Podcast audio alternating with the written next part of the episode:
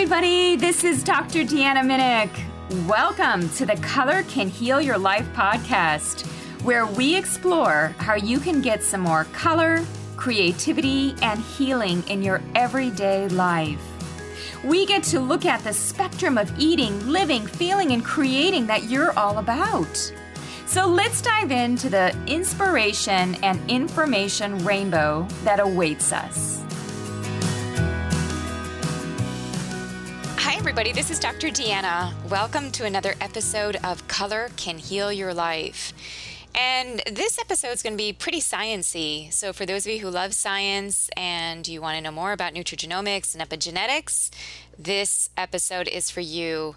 I'm interviewing Lucia Aronica. And uh, Dr. Aronica is a PhD and she has really focused on these particular areas of nutrigenomics and epigenetics. And she has a, uh, a very personal and professional interest in personalized nutrition, all of those P's just right there in a row. So you're going to get a, um, a wonderful high level view of the study and research that she's working on, her view on low fat, low carbohydrate ways of eating. I even asked her about coconut oil. Uh, and so you're going to, um, of course, get a, a, round robin of many different topics your way from uh, her perspective. And um, again, having a research scientist at Stanford to give us their take on these hot topics is so incredibly valuable. And she brings so much value and passion to the table when it comes to this field. So here we go. Hello, everybody, and welcome to the Color Can Heal Your Life podcast. I'm here today with a very special guest, Dr. Lucia Aronica. So, welcome, Dr. Aronica. Thank you very much, Diana, for having me. Oh, it's, it's a, a pleasure to be here. Oh, agree. It's a pleasure on my end too. You know, I've heard so much about you from uh, a good colleague and friend of mine, and she said, "Deanna, you need to talk with this woman." And when she said that, I thought, and I looked at your bio, which is so impressive. I thought I need to have a podcast conversation with her and really pick her brain on so many different topics. So, one of the topics that we are going to talk about is uh, what you're truly expert in nutrigenomics. And, and before we dive in, because, you know, you and I, scientist to scientist, it'll be nice to kind of get into some of the detail. But before we get in, I want to ask you a very basic, non scientific question. And that is what is your favorite color? I'm kind of curious. it's orange. Orange. Really? Oh my goodness, yeah. orange. I don't think I've ever had somebody who said orange. I, I don't know why. I think in general I like warm colors. I like the sun, so yellow. But I'm uh, also um, I, I was born in Naples, Italy, the, the city of um, uh, there is a, a, a, a volcan there, uh, the Vesuvio so it's uh, um, active, and I, I, like to think that I'm red like the leadic um, uh, volcanic material, oh. and uh, yellow like the sun, and the mix is orange. Beautiful. I'm envisioning it now. I mean, it, it conjures up like a sunset or a sunrise. You know, that's such a, a healing, a very warm, soothing color. So great choice. and usually I, I, assign the colors to different meanings. And with orange, I think about creative flow. It's it warms us up so that we can create. And when I look at your background, you have been very creative, actually. You know, you've um, yes.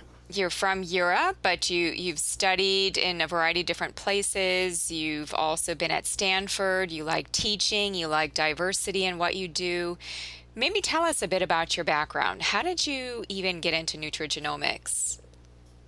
Yes, it's a beautiful story. I will try to uh, keep it short. So, I was born in Naples and then uh, um, completed my PhD in Vienna, in Austria, a very beautiful uh, um, city. Um, uh, my PhD was in uh, uh, epigenetics. Um, and uh, uh, I was working at the at that time on simple model systems, so like uh, yeast cells. Um, those you use to make bread, and uh, uh, ciliates, so single cell organisms that swim in uh, fresh water. Um, so that was all very exciting and interesting because epigenetics uh, was just booming. But I wanted to work on human cells and I wanted to work on nutrition because uh, in my free time, uh, I uh, so when I was not working at the bench during my PhD, I love to just go to the gym and experiment with diets and in particular, moving from um, Italy, uh, where I had eaten all my life pasta and bread and a very high carbohydrate diet, to Austria, uh, I started to eat in Austria a, a, low carbohydrate diet just for fun. I was experimenting because pasta was not very good there and I had to cook. I started to eat more fat and less carb- processed carbohydrates. So, um, and this was an experiment that I was doing in my own kitchen, and uh, it um, it didn't have anything to do with my research activities, right? So, uh, but I I switched diet, then. I went to the doctor and compared my blood lipids before the diet and after the diet, and something surprising uh, was was on the paper. So uh, I, I I saw that on a low carbohydrate diet, actually, your triglycerides typically go down, and uh, your HDL goes up in general cholesterol and the good cholesterol also. And this was for me counterintuitive um, because I was thinking, you know, uh, how is this possible? I'm eating more fat, and then my triglycerides, which are fat, are going down.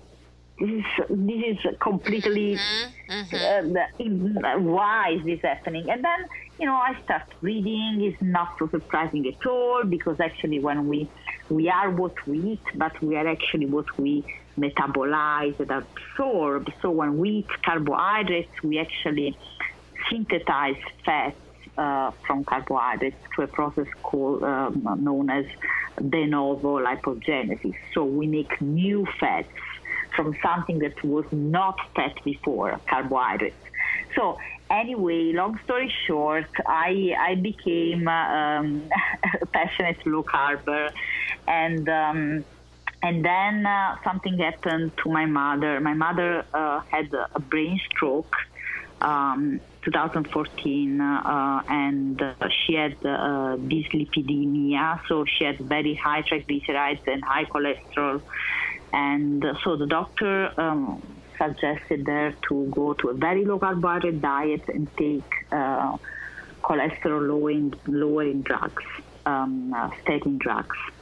And um, as a consequence of my experience, I, I told my mother not to do so, and because it's not true that you're going to lower your triglycerides by by going low carbohydrate, um, so uh, low fat so I actually, uh, she, she went on a low carbohydrate diet and uh, her blood was completely transformed by this experience. She didn't take any medication. And then she went back to the doctor and the doctor asked her, so what did you do? And she replied, yeah, well, the opposite of what you told me to do.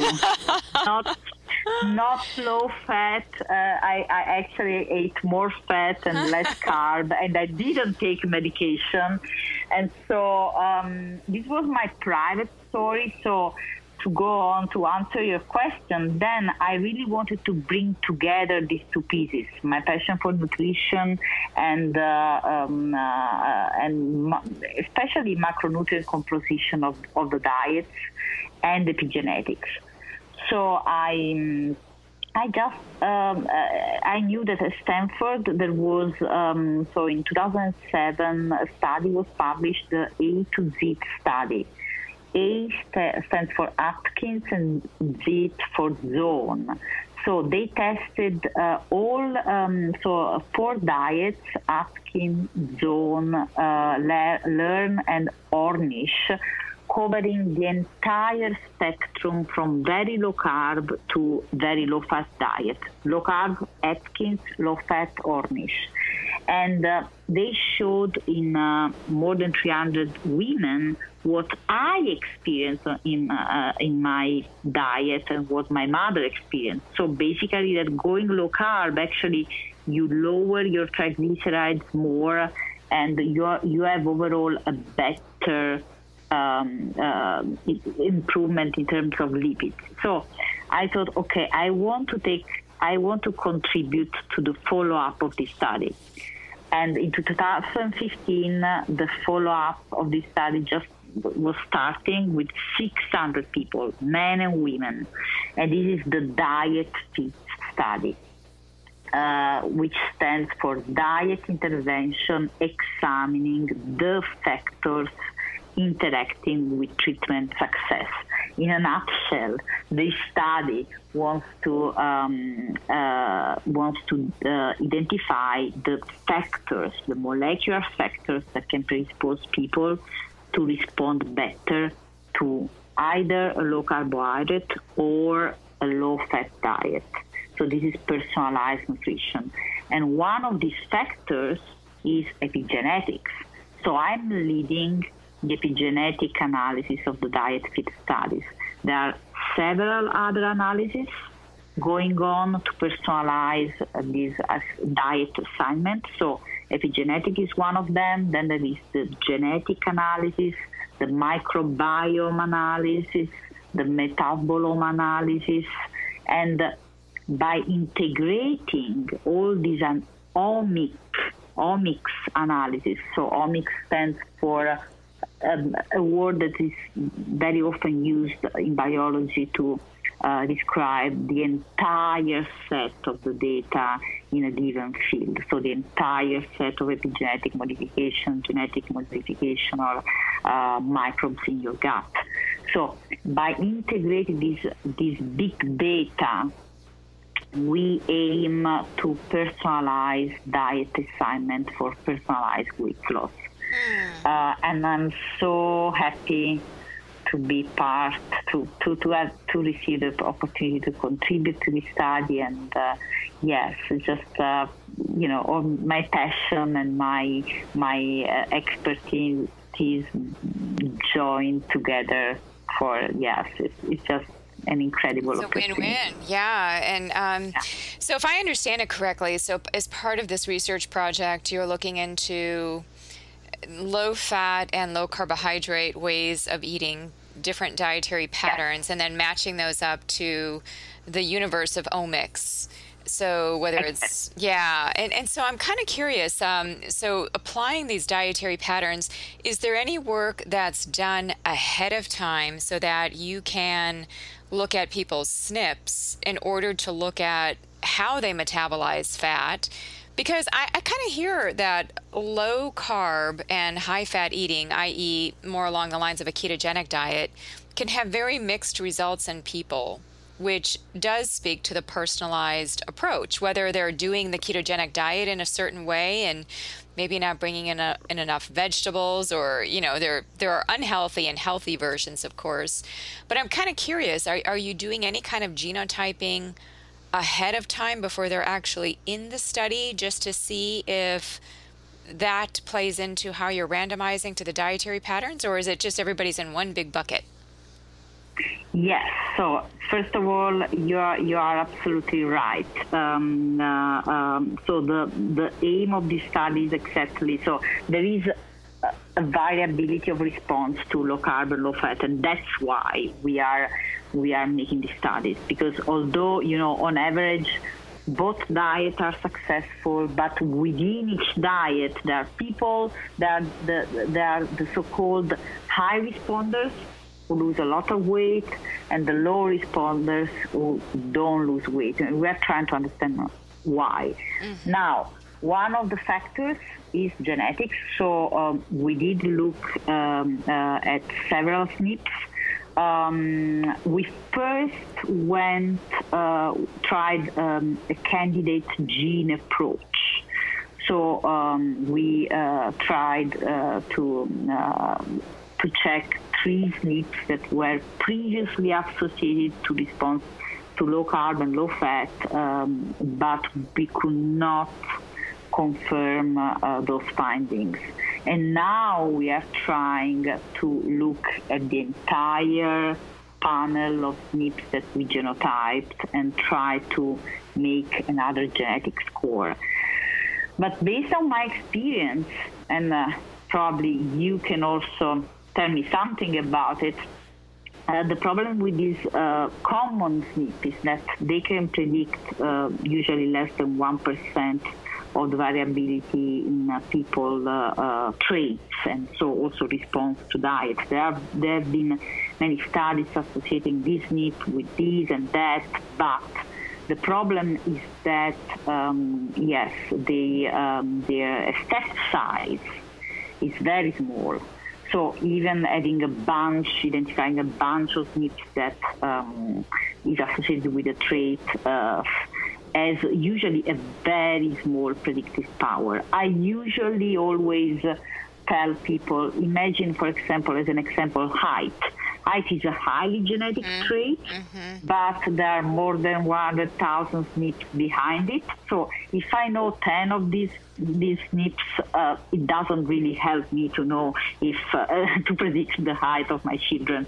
So the same is unfortunately, I think, with diet. That's why we aim to integrate uh, different omics marker uh, mm, with the uh, yeah to enhance to increase the um, predictive power of, of, singular markers. So the genetic is one part. Um, there is a lot of uh, of uh, hope in the epigenetic markers, and this is the reason why. Uh, recent study show that actually uh, uh, epigenetic uh, variation is more strongly associated with uh, body weight than uh, genetic variation. And if you think about it, there is a there is a good reason for that because unlike genes, epigenetic markers can be influenced by um, uh, environmental factors or lifestyle factors such as gaining weight. So these are the epigenetic markers, are those that more likely reflect um, uh, uh, a condition like obesity or increased body weight is very often acquired during the lifetime. So um, there are many epigenetic markers that have been associated with increased body weight, and uh, they are reversed to so they are um, they are dynamic, so they are reversed to the lean type epigenetic mar- marks once people lose weight. So what I'm saying is that uh, because epigenetic markers can store a memory of our eating history, uh, these are actually more likely to store uh, information uh, about your uh, response to food and diet. So what what I think that happens, why people um, respond better to a low carbohydrate or low fat diet, is that okay, there are some universal rule of metabolism and biochemistry, and uh, uh, this is true for everyone. But at the same time, for example, if you uh, if you um, for for some reason uh, have been long time on a high carbohydrate diet, you might have some um, genes that are uh, uh, responsible to metabolize fat uh, um, that are turned off right? Mm-hmm. And uh, uh, in this case, this can uh, explain at epigenetic level why you are not going to respond well to um, a low carbohydrate, high fat diet, at least at the beginning.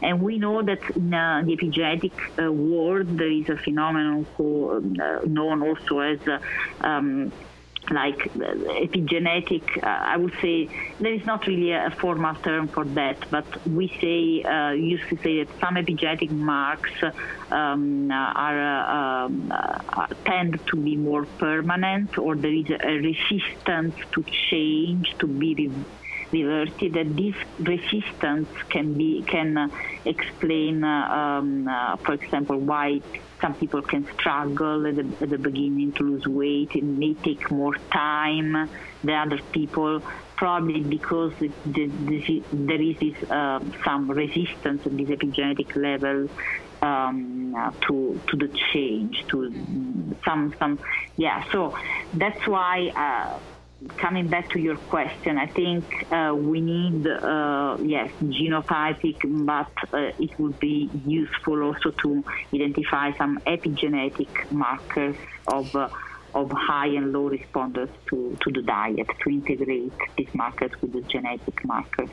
You know, Lucia, I'm so glad that uh, you talk about that because so many practitioners, it seems, have been hanging their hat on just a variety of SNPs, like whether it's one SNP or two SNPs or even a handful of SNPs. And what you're speaking to is the whole idea that we can have an epigenetic override. And uh, like, let's just take one example. It's a hot topic these days. It's it's on methylation, and so many people are really concerned about whether they're homozygous or heterozygous for the MTHFR C677T SNP, right? So then yeah. then they st- when they find out the result, they kind of go overboard and say, okay, I need to take all of these B vitamins. Um, I need to, you know, and really, if you look at methylation SNPs, there's uh, there are a lot of them. And so then the question yeah. is, I mean, what you said uh, really rings true that the predictive power of SNPs in and of themselves is quite small because you have to measure that against the, the larger context. And so I'm kind of wondering, for a practical standpoint, for maybe practitioners or people listening in, you know, what might be some very good lab biomarkers to be monitoring? I mean, do we want to be looking at homocysteine as a marker of methylation? Are there certain things that you think within the genomics realm and the epigenetics realm that or is it just to you know just to be looking at a variety of biomarkers depending on that person's health needs? But how do we make the translation into labs and then not go too far fetched if you understand what i mean? Like not to over extrapolate and over translate. Yes, I think this is a danger. So I do teach a class um, uh, at Stanford, and uh, the question on uh, uh, MTHFR comes over and over, and this is just an example. So oh, you're a, used to this one. Uh-huh. Ah, yes, yes, yes. But this is just an example. I think it's a good example, but there are many of these. So, uh, what I used to um, answer is that, uh, you know, uh, we uh, genes uh, work in network in networks and actually each trait even the response to folate um, uh, to which the MTHFR gene contributes uh, is actually a polygenic trait, right? Mm-hmm. But uh, uh, according to um, a more recent model of uh, um, complex traits, actually complex traits are omnigenic, which means that they are affected by multiple SNPs spanning the entire genome and interacted with each other. So, for example, measuring also the MTHR, uh, MTHFR SNPs actually doesn't really tell you anything about your um, folate status or methylation level because there are, there are hundreds other genes that perhaps can affect the, can affect uh, can contribute to um, a higher methylation level or a lower. So it's, it's a tug of war between different um, SNPs contributing to a lower and higher methylation status. So uh, focusing on one SNP is, um, yeah, I think is, is a narrow-minded approach and can even lead to prescribe uh, some somebody um, uh, supplements or drugs that they don't need. So um, I do agree that a, a more functional marker uh, is, in any case, in this case, homocysteine can be a good one, um, uh, but in general, in other cases, I, I think um, we need other markers now. For now, the biochemical markers are, I think, we uh, are good options. Uh, I hope that we will soon have other markers to mm. to traffic in the epigenetics or yeah genetics. But as for now, yes. Uh, in this case, homocysteine, I think, is a good one. It's the one that I think uh, the um, American uh, um, College of Nutrition recommends for for for a folate processed folate level. Yes, yeah, you know, yeah, you, are right. It, it just it can take us down a rabbit hole of many different things. Um, let, so let's pull it back into even greater granularity. Um, so some of the talks that you've given and that you teach on are along the lines of you know going back to the dietary patterns, the ketogenic diet, looking at low carb. Um, I, am kind of curious to get your take on uh, a very controversial topic within that sphere, which is coconut oil. You know, just this ah, past yes. week, there was this uh, press release that came out uh, basically stating that uh, coconut oil is a poison. And, you know, I- am kind of curious because you do follow along the lines of, you know, just even personally and now more professionally, really bringing out and exalting the uh, the benefits of uh, a higher fat diet, a lower carb regimen for people. What's your take specifically on coconut oil, if I can ask? Okay, yes, yes, you can. You can. Okay, of course, uh, there's no simple answer, and this is very important. When people want to sell you something as simple, yeah, then this is the problem, okay? You cannot say that coconut oil is gorgeous or bad in isolation. I can tell you if it's good or bad depending on what diet you are following. So, coconut oil is can be very good in a context of a very low carbohydrate ketogenic diet. Why? Because it's full of medium uh, um, chain triglycerides that enhance ketone production. And when you do follow a very low carbohydrate diet, you don't have to fear high fats because even if you, your cholesterol is going to increase, but many studies and many studies show that in the context of a low carbohydrate diet, the cholesterol you produce is more of the large fluffy particles that are actually not atherogenic. Okay, so in this context, go with coconut oil. Mm-hmm. If you are having like a higher carbohydrate diet, you should actually minimize fat content in general and especially saturated fat, being this from butter or coconut oil. That's why, although I do believe that a high fat, low carbohydrate diet can be a very helpful option for people, I never and will never say fat is good for you because this is not true. It depends what diet are you following. Fat is not always good for you. Uh, that's why you have problems when you say butter is bad. What does it mean? If you eat butter and a lot of sugar, sorry, just you cannot do that. Or eh, eh, you know, it's this is the problem. And then you know there are people that want to uh, make money on superfoods, and unfortunately, uh, coconut oil was one of these and there is uh, yeah these these these approaches are going to fail because it is it's not true. There's nothing in isolation. Uh, nutrients work together and macronutrients especially. So there is a good reason why we see that either very low fat low carbohydrates or uh, so no, no so sorry low fat high carbohydrate or low carbohydrate, high fat, they both work and are both healthy because carbohydrate and, and, and, uh, and fat are com- uh, conflicting fuels. They are biochemically conflicting fuels. And if you eat both high carb and high fat, sorry, I think this is not the best option. And uh, So there's no really, I'm not an advocate of one diet. I think I know many people are very, very healthy and they are on a, on a low fat, high carbohydrate diet, but the carbohydrate comes from vegetables, fruits, and this is a very healthy diet. As far as you have a lot of carbohydrates from vegetable, fruits, and fiber, I'm fine with that. You will live 100 years.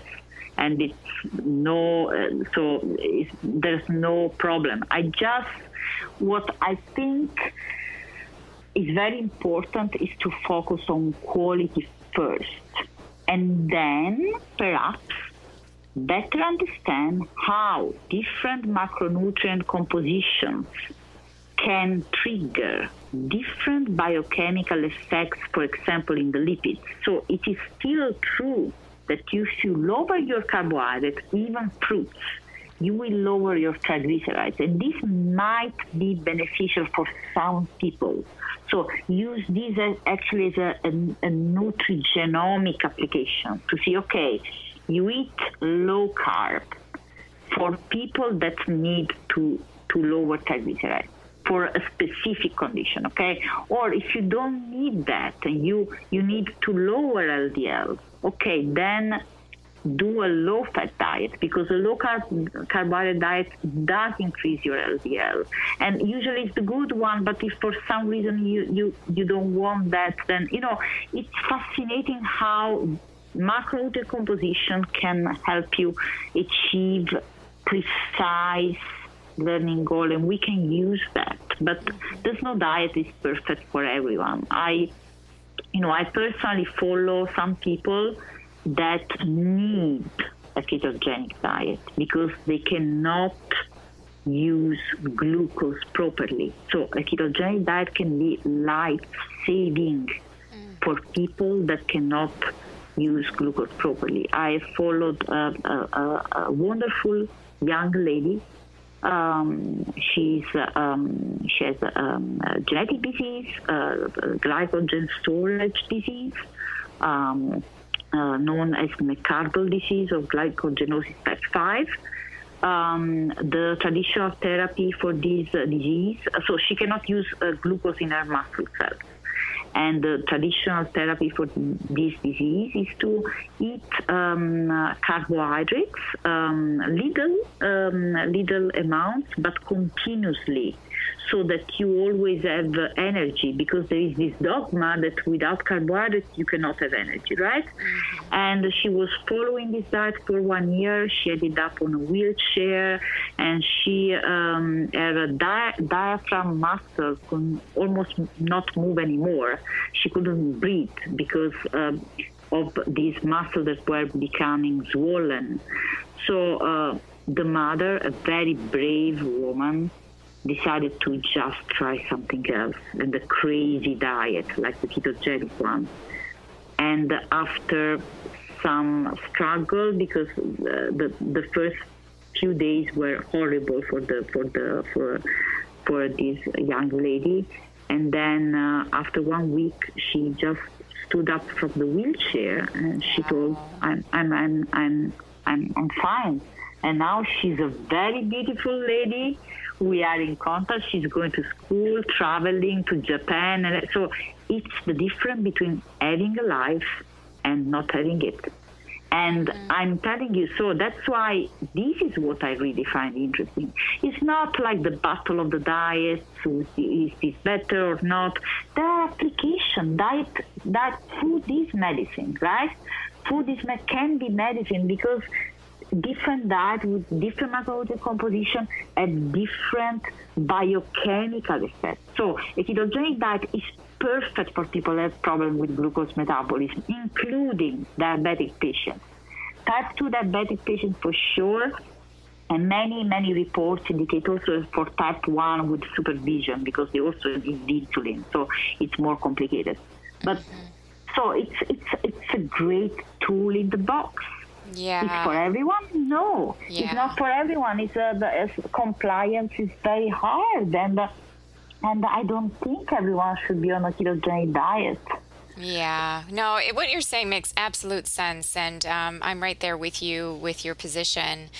You know, I'm kind of curious because um, we've been talking a lot about macronutrients, and one of the things that I have really tried to zoom out of and zoom into is, you know, what are some unifying principles within nutrition? Like, what are just, like you mentioned, quality.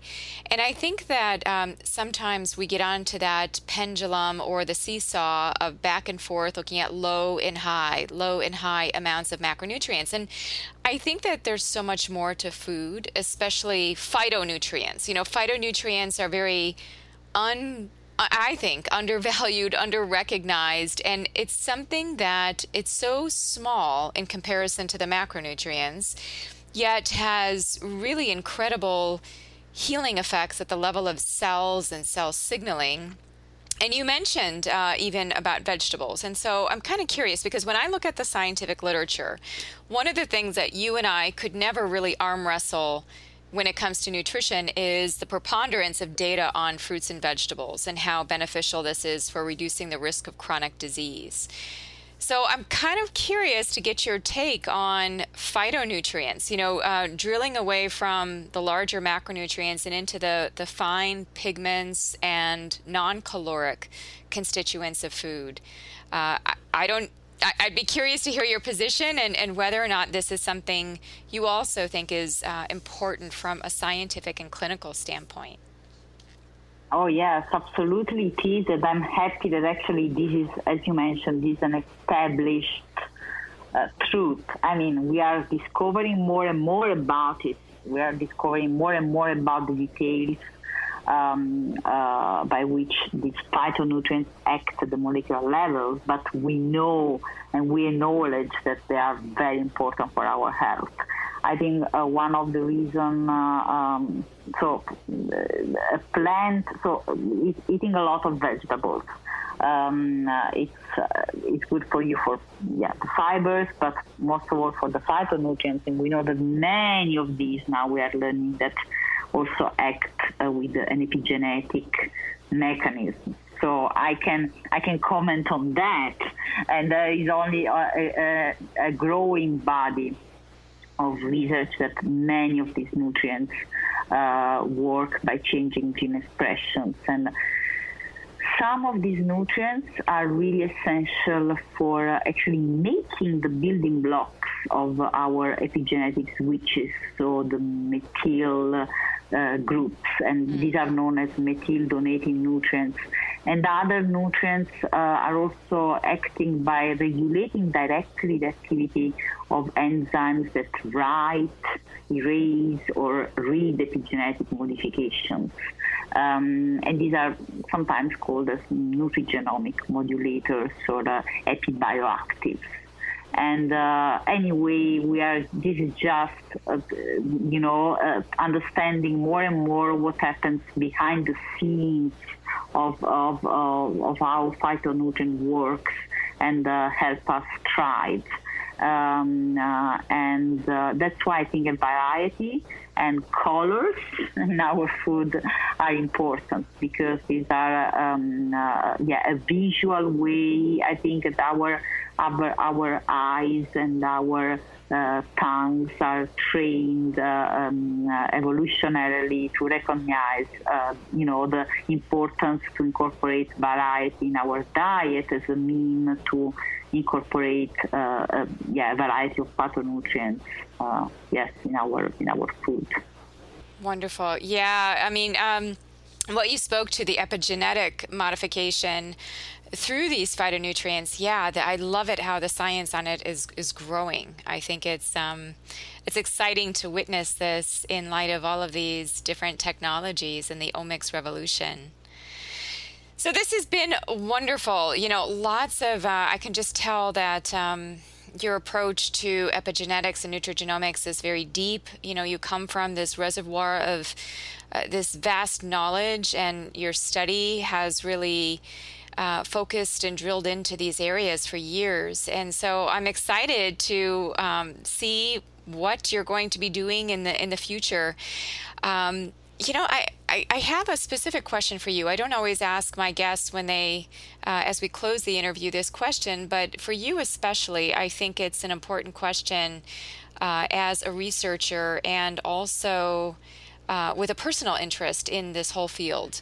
Where where do you see nutrigenomics and epigenetics in 10 years? You know, where, where do you see yourself with these respective fields in 10 years? You know, everything is moving so quickly. And I'm just curious, you know, are we all walking around with devices that are tracking our methylation patterns or through light on our smartphone or are we assessing phosphorylation in order to look at protein kinase modulation and is that done through some kind of uh, wireless technology you know I, i'm just kind of curious about you know, into the future with these topics because we're heading into the future every moment with them, it seems, and things are moving so quickly. And so, would you mind sharing if you have any um, specific yeah, visionary maybe, ideas? yeah, yeah, I can share with you more some, yeah, sci- sci- science fiction ideas, but I think it's based on the reality. I mean, I can tell you, I, I, can speak about my field. In general, epigenetic, so the epigenetic um, uh, innovations are growing not only in the field of nutrition, of course, but I, I think especially in oncology. Uh, actually, the uh, epigenetic markers that so far really are, are already used in the clinic um, are used for uh, uh, prediction of cancer risk. And uh, I think uh, recently was published um, uh, a panel of epigenetic markers to uh, predict um, uh, cancer risk, risk in liquid biopsies. So I think for sure one of probably the, the most the, the greatest the biggest field of application for epigenetics would be um, oncology mm-hmm. uh, but um, in my field, for, I, I, hope that we will also be able to identify epigenetic markers of response to food because um, epigenetic markers can store this information our eating history. So uh, not only for the prediction prediction of a predisposition to lose weight on one diet or another, but also I hope a marker that can actually monitor your progress so that you are encouraged to keep up with that. For example, you know, you may start with an epigenetic markers um, for a, a, certain disease or a, or a, a, nutrient deficiency that you measure a baseline, and then you see the changes and then you are motivated. I see this over and over with my students in my classroom. They ask me, "I would be great." They uh, to they they they, they um, have to complete a project, a final project as part of the course, where they describe um, like an epi project is called. So they have a challenge. They they, they do like life changing experience, and they would so much like to have an epigenetic marker to track with their project, right? To say, okay, this changed. And I, I, always tell them, one day you will be able to do that. Yes. And, you know, so yeah, it's something that uh, maybe is not so much, is not so useful for disease detection, but it is for health, optimization of health, because we are now moving, I think, from an illness medicine to a new model, which is uh, uh, health optimization medicine. And we then need not only disease markers, but also, also health markers. Yes. And I hope that the epigenetic will help with that, with that piece. You know, bingo. That that is such a key um, key field. Is how do we establish metrics of health rather than just disease? And is the absence of disease mean that you're healthy? And I don't think so. You know, there's a whole other level on that spectrum of resilience and vitality. And so, um, gosh, I feel like we are. Um, we're science sisters in some ways because we are definitely very similar in our views on all of these these topics. So it's been great to talk with you. This is um, a wonderful um, gosh, you know, uh, a really nice overview of so many of the things that you've been doing and researching. I have great respect for the work that you're bringing to the world and um, your passion for education, which I can hear it in your voice, and I'm sure your students appreciate it as well. So thank you so yes, much. Yes, they do. Thank you very much for having me. It was uh, yeah, it was great. I'm always happy to talk about yes, science, health, and epigenetics. Wonderful. Thank you so much again for being on the podcast.